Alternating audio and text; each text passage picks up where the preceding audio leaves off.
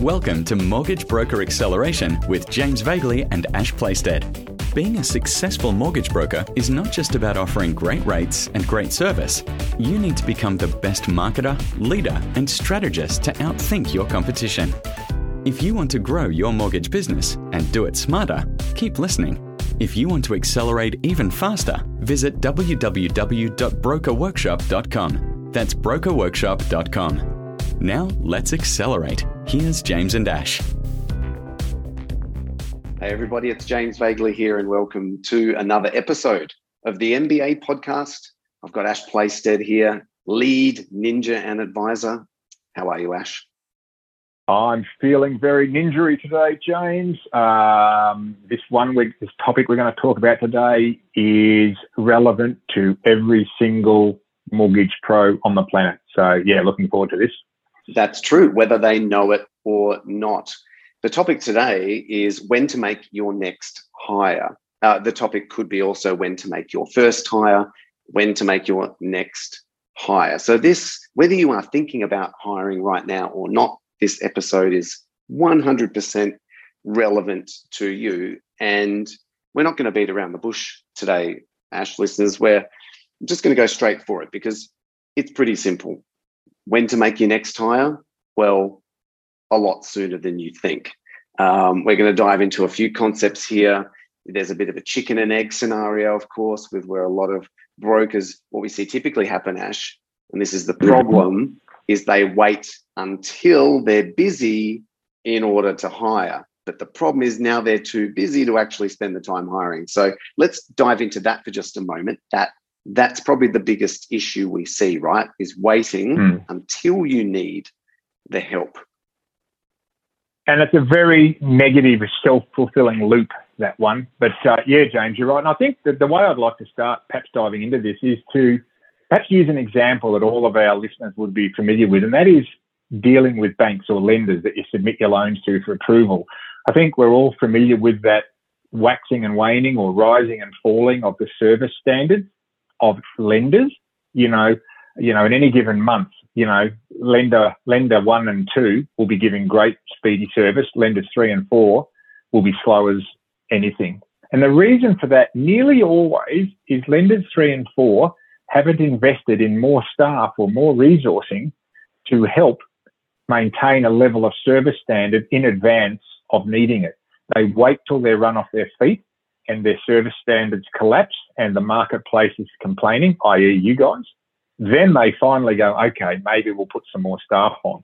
But they put it off, put it off, put it off because they don't want to spend the money just in case they don't stay as busy as what they are. It's a really flawed model. I understand it from a corporate level, but it's a very flawed mindset.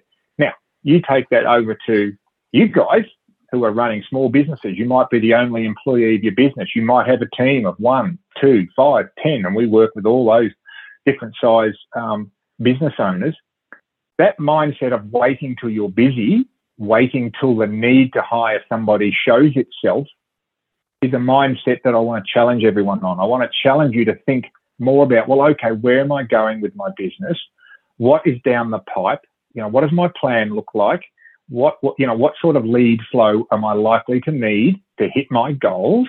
And where on my production line, you know, we call it the conveyor belt, James, do I need to put a, a, another person or a person in order to efficiently continue to deliver exceptional customer service and not get run off my feet and have to make an hire, an emergency hire. Yes, there'll be times when you have to make emergency hires. We all Occasionally that happens when a staff member leaves or something happens. However, what we would prefer to see you guys doing, and we think is the best way to do things, is to hire somebody probably or look to hire someone probably two to three months before you really are likely to need them. Now, I know that's going to challenge all the people, and yes, you've got to manage your cash flow. I get all of that. But the problem is when you're running a small business, you tend to want to protect your cash flow. So you don't hire somebody till the very last minute. And often it's at the time when your systems are not fully evolved. So you, you tend to hire somebody to plug a hole in your business and then you try to build a system around them. That's very dangerous as well because the system becomes molded to the personality of the employee rather than the employee fitting in to the system that works for your business. So I want to sort of go that direction, James, if that sort of makes sense to everybody. You know, uh, that's that's I guess the definition of the problem and why it's so important to have a forward-thinking mindset rather than a reactive fix a problem mindset. Yeah, hundred percent. I was while you're talking, I actually just uh, sketched out a with you know old school pen and paper the a chart that looked looks like a a wave and I mean like the swell of the ocean, where it just swells up to a peak and comes down, swells up to a peak and comes down and up to a peak. And that represents what most business owners and brokers do. It's busy, busy, busy, busy, busy, up the wave, higher, and then come crashing down because they've made the high too late, can't hold capacity, come off the bottom and get busy, busy, busy, hire. And it becomes this up and down wave or a sawtooth.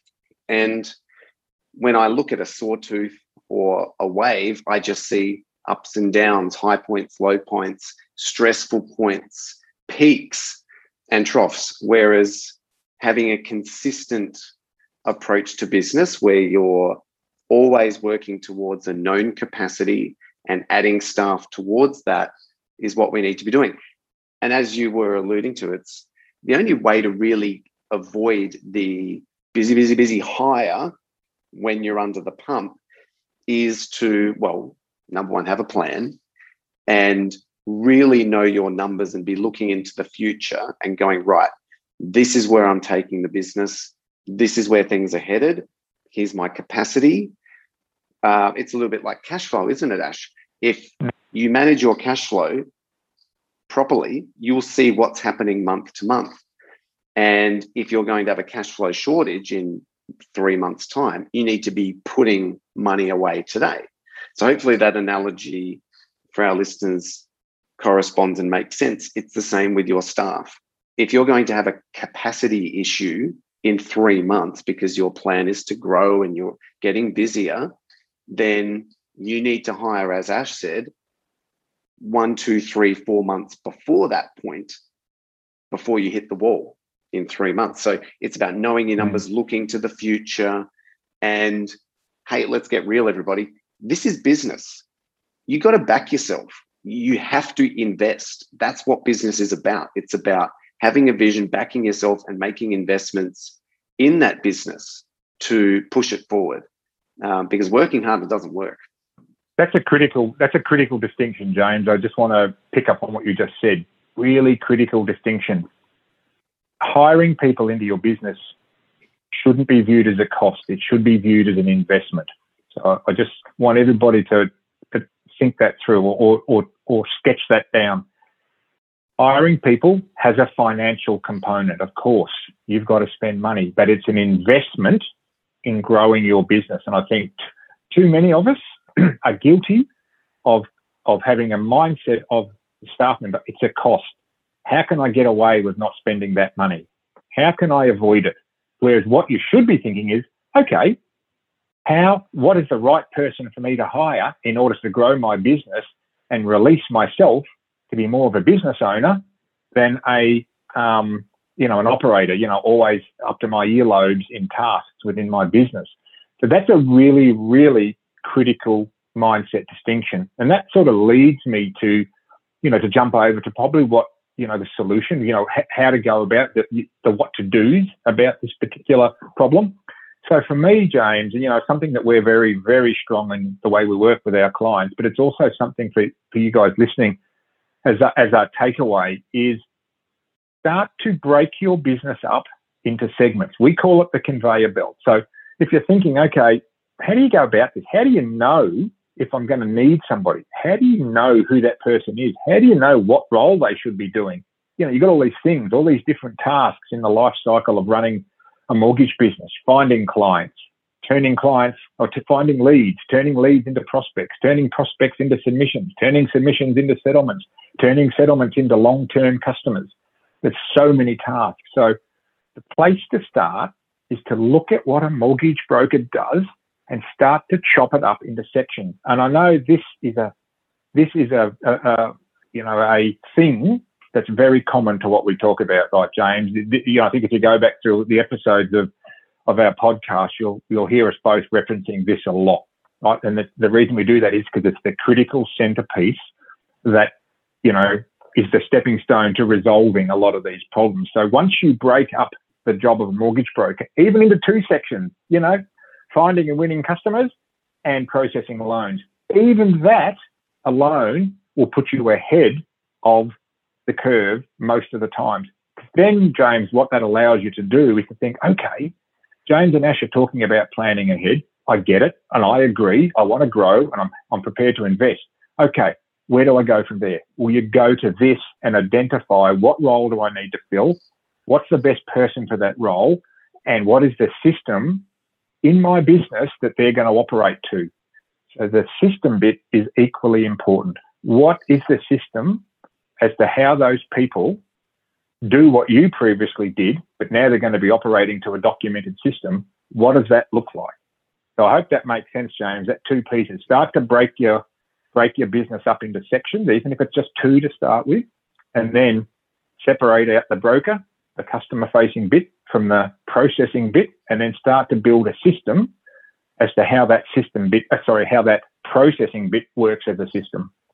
Yeah, I love that because by mapping out your flows and your capacity and how the business works, and then knowing who's going to do what, and understanding the numbers and capacities around each and every one of those things, you can then start to tweak the numbers and say, what happens when we add this many leads and deals through the system?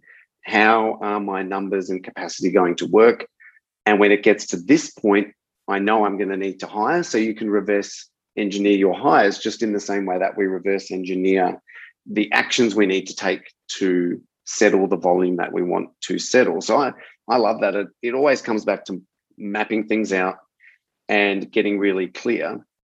And the thing that I'll say to our listeners, of course, is that when you do this, because I maybe a number of you are going, well, I don't want to make that next hire until I can definitely see the uplift in volume. I want to be able to have three months cash flow in the bank to be able to afford them, which will end up shooting you in the foot if you wait for that. So, by having a plan, knowing your numbers and by having a very clear strategy that you are that you know is going to make a certain result that gives you confidence and when you have confidence you will make those investments it's the same as investing in property ash everybody loves to invest in property and has no doesn't think twice about putting 50 100 200000 dollars of their savings or equity into investment properties but if they're asked to put 10 or 20 or 30 into their business, $30,000, it's like, ooh, I don't know about that.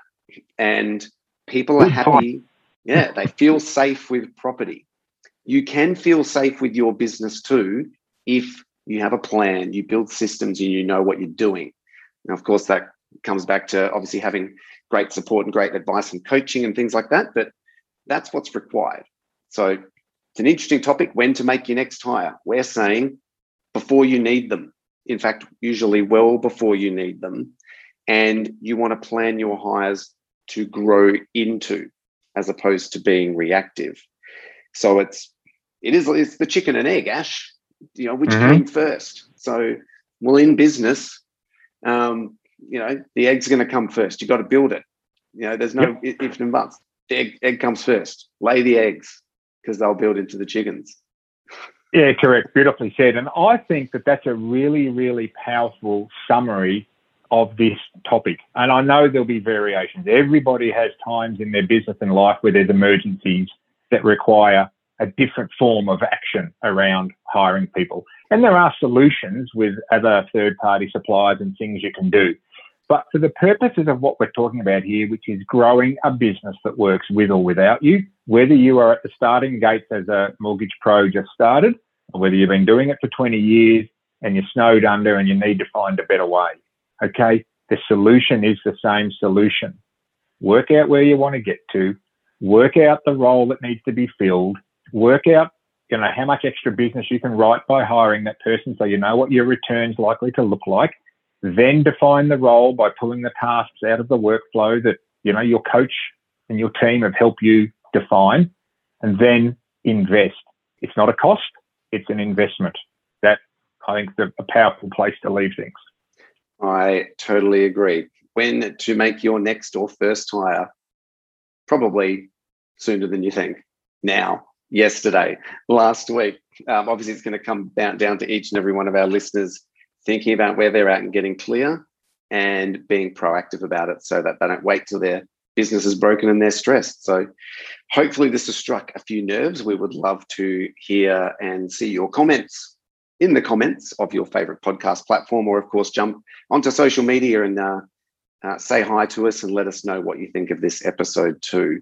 Um, Ash, it's always a pleasure jamming around these topics with you and um, can't wait to the next episode. Yeah, love it, James. And it's, it's such an important topic. And what you said is right. Guys, you know, find us on social media and hit us up with some questions. Like, we love this stuff and we love helping you guys. Find us on social media and ask questions, you know. Hopefully you're seeing, you know, we, we live, eat, sleep and breathe this stuff. So if you guys have got questions, reach out. But, you know, for the purposes of this episode, James, I endorse what you just said. The best time to hire is before you need them, not after. 100%. Let's leave it on that note. So, listeners, looking forward to the next episode. Ash, I'll see you next time. Next time, James. Bye.